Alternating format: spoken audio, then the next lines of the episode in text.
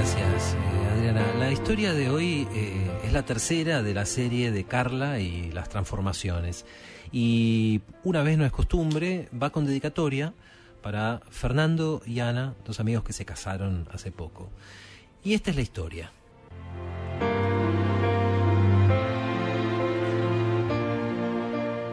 En estas vacaciones, Carla, tenés 32 años y es el primer verano que pasás separada de Javier. Javier, tu marido, el padre de tu hijo Matías.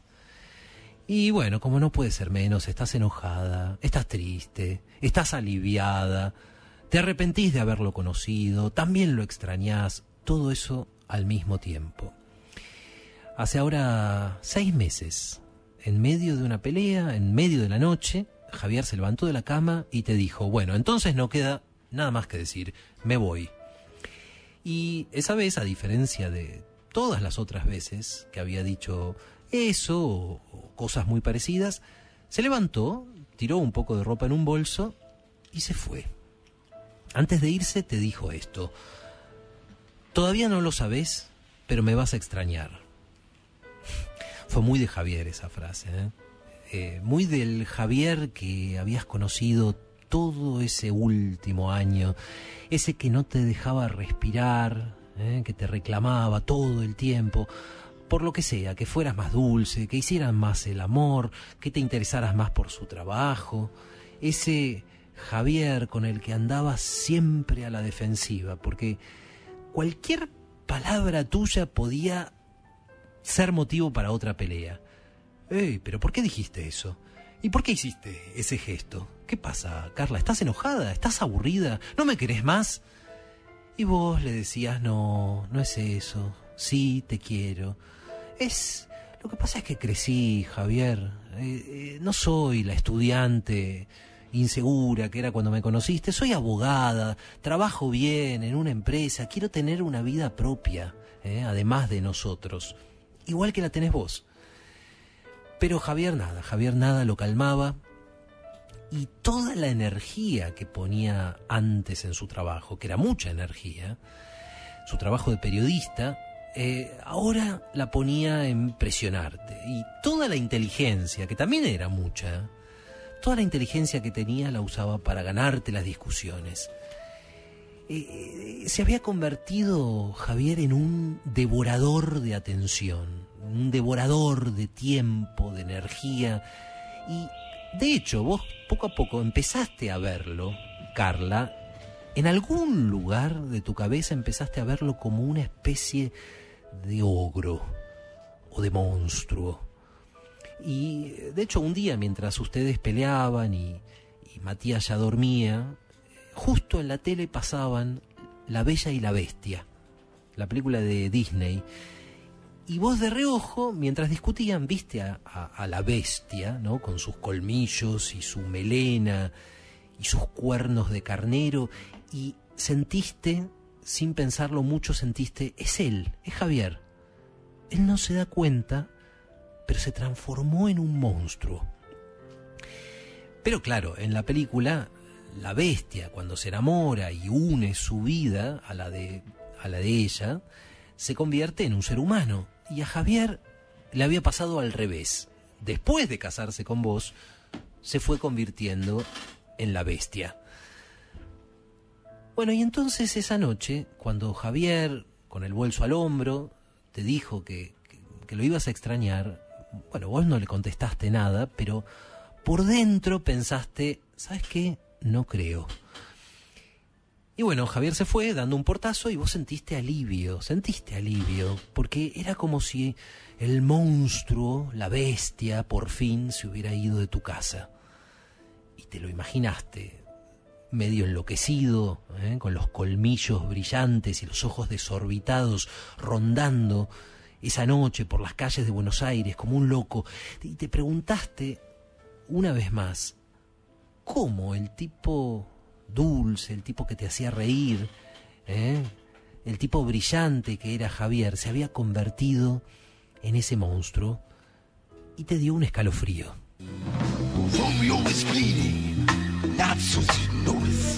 so on 18th Street as usual. Looking so hard his.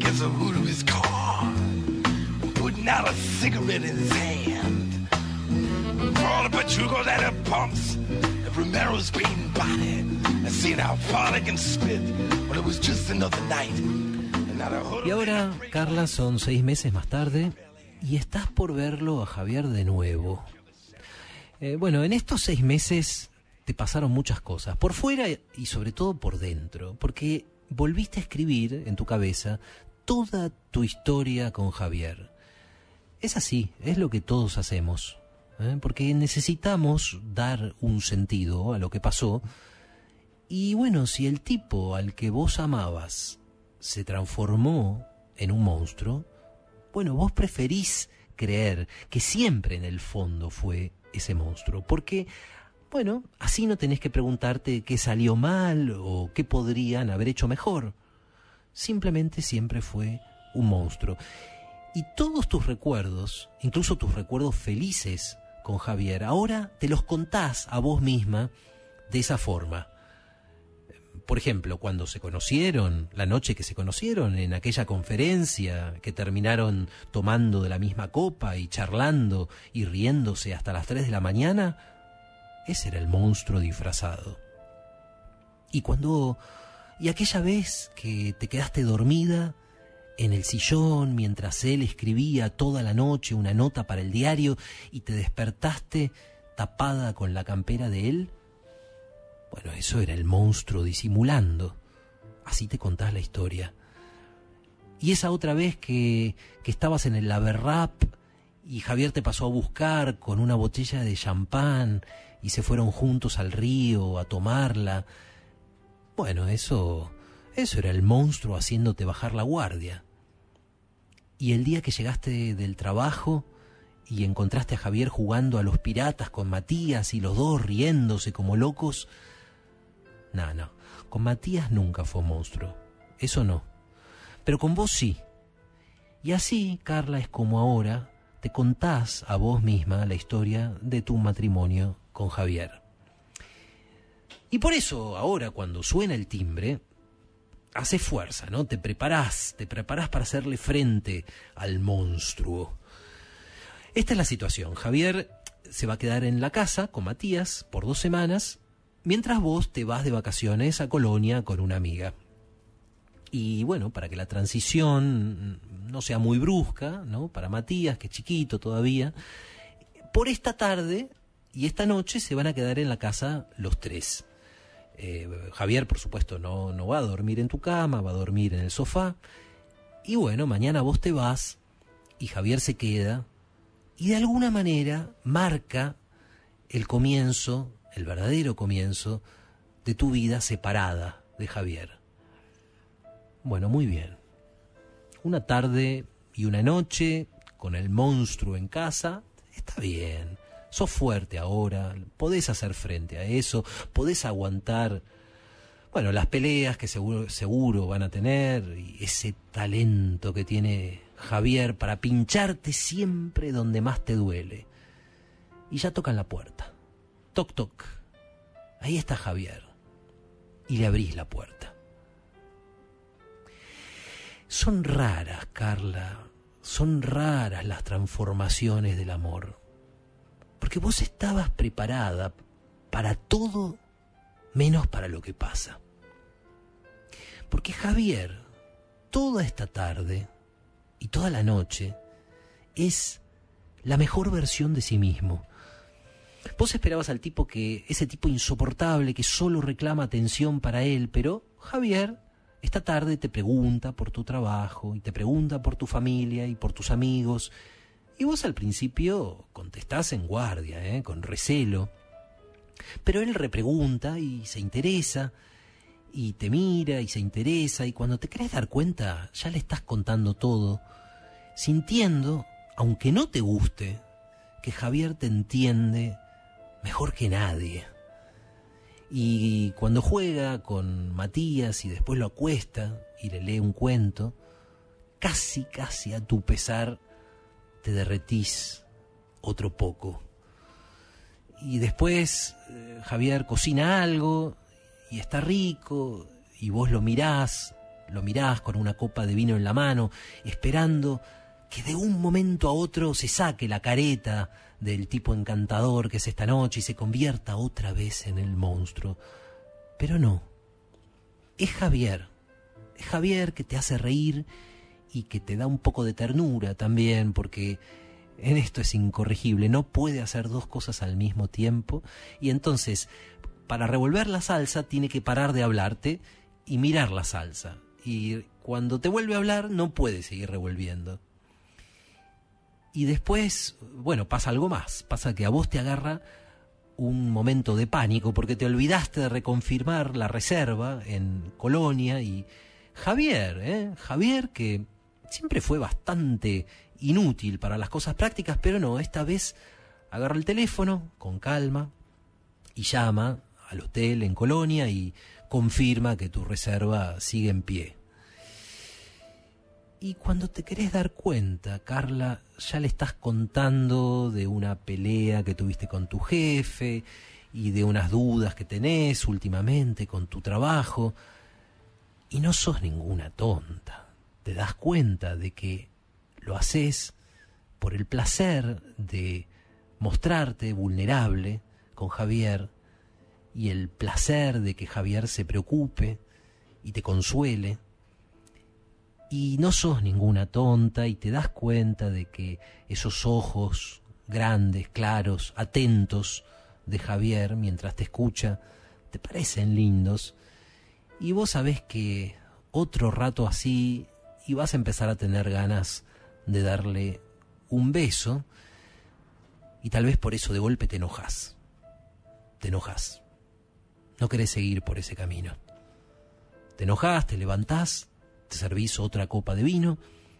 Ya son las doce de la noche y Javier no entiende qué pasó. ¿Por qué te enojaste de golpe? Carla.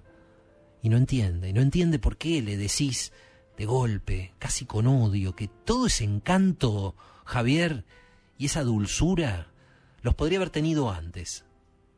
Los podría haber tenido antes, porque ahora, ¿sabes qué, Javier? Es tarde. Y le decís que por qué no llegará de una vez la mañana, así se puede ir, y vos te podés ir, y esa relación puede quedar de una vez por todas en el pasado. Y, y le decís que bueno, que ahí están las sábanas y la manta, y que se acomode en el sofá cuando quiera, vos te vas a dormir. Y te encerrás en el dormitorio y te metes en la cama. Pero en algún momento abrís los ojos porque te pareció escuchar algo, un ruidito. Y entonces sí, te levantás y ves en el piso, delante de la puerta, que alguien deslizó un sobre un sobre deslizaron por debajo de la puerta. Y al otro lado de la puerta está empezando a sonar una música. Entonces vos abrís el sobre, es una carta de Javier, y la carta dice esto.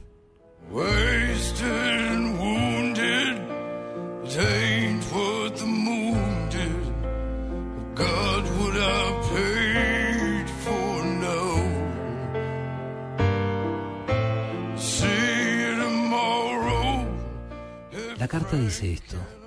Carla, toda mi vida esperé que el amor de una mujer me convirtiera en un ser humano. Creo que todos los varones en el fondo sentimos eso. Venimos al mundo con pezuñas, colmillos, con pelo en todo el cuerpo. De noche cazamos a otros animales y los despedazamos para alimentarnos.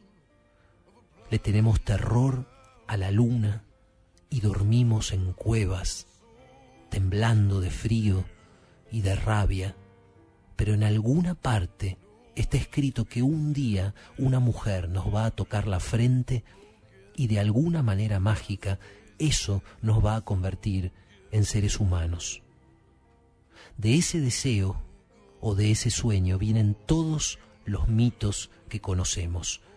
El príncipe que se convierte en sapo, pero al que devuelve su forma humana el beso de una mujer. Y King Kong, el mono gigante, que se vuelve manso cuando Faye Dunaway le acaricia la mano. Con esas leyendas crecimos, Carla, pero yo estoy acá para decirte que todas están equivocadas. Escúchame.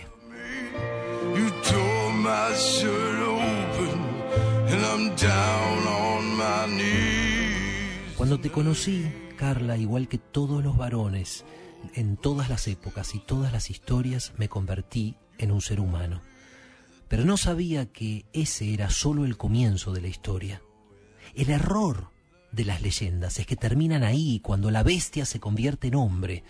Nadie te dice que eso que llaman amor, el primer beso, la primera noche, no es el amor. Es solamente el anticipo del amor.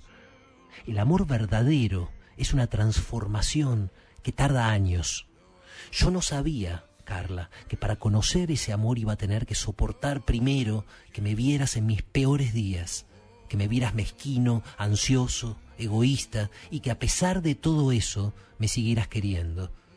Y no sabía que primero iba a tener que verte cuando estás aburrida, cuando te pones infantil, cuando repetís diez veces algo que ya me dijiste y que igual no tenía importancia, cuando te enojas sin razón y a pesar de todo eso quererte más que nunca. No sabía que iba a tener que separarme de vos, que iba a pasar meses sin verte, que iba a tener que salir con otras mujeres y saber que vos salías con otros hombres y un día, perdidas todas las ilusiones, perdido hasta el recuerdo de esa primera ilusión, iba a tocar el timbre de la, casa que alguna vez fue nuestra, antes de que vos te vayas, y que sólo entonces, cuando vos pudieras amar al animal, y sólo entonces cuando yo pudiera amar al animal, la transformación iba a estar completa. Y ahora, por favor, salí de nuestro dormitorio y vení a bailar conmigo. Así que abrís la puerta, el living está a oscuras, pero suena música y en el balcón está Javier que te espera. Tiene puesta una casaca azul, igual que en los dibujos animados. Es muy grande, tiene un cuello poderoso, cubierto de pelo, y tiene colmillos blancos, y orejas como de perro grande, y cuernos como de carnero. Y te extiende la mano. Vos la tomás, sonreís para mostrarle tus colmillos, y empiezan a bailar.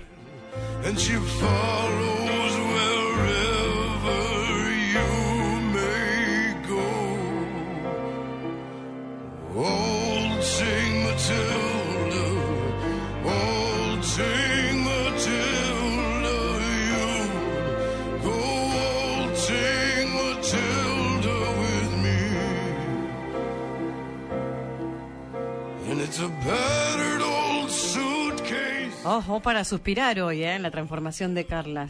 Impresionante, dice Javier. De Carla y de Javier. De Carla y Javier, claro, impresionante. Queda, ¿Cuántas nos quedan? Capítulos. Queda una. La próxima es la última historia de Ay, Carla. me muero, me muero. Bueno, próximo martes, 21 a 30, ya lo saben, porque to- todos están esperando cuándo viene la historia, la transformación de Carla.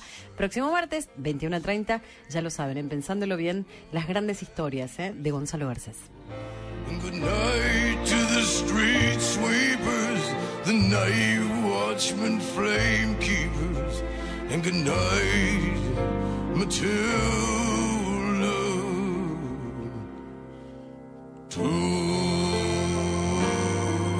Pensándolo bien. Por Mitre.